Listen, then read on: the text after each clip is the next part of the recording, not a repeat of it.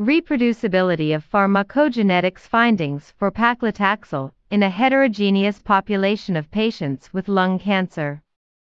Pharmacogenetic studies have identified several allelic variants with the potential to reduce toxicity and improve treatment outcome.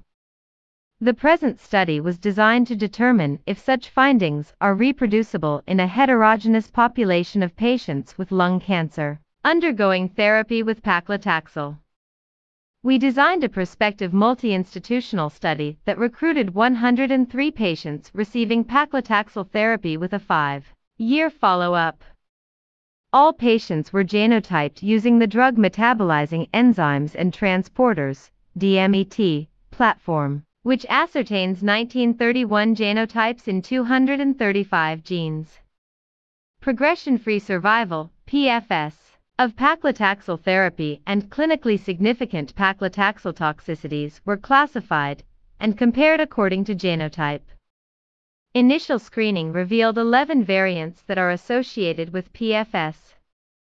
Of these, 7 variants in ABCB11, RS4148768, ABCC3, RS10516440, ABCG1, RS1541290, CYP8B1, RS735320, NR3C1, RS6169, FMO6P, RS78898939, and GSTM3, RS7483 were associated with paclitaxel PFS in a multivariate analysis accounting for clinical covariates.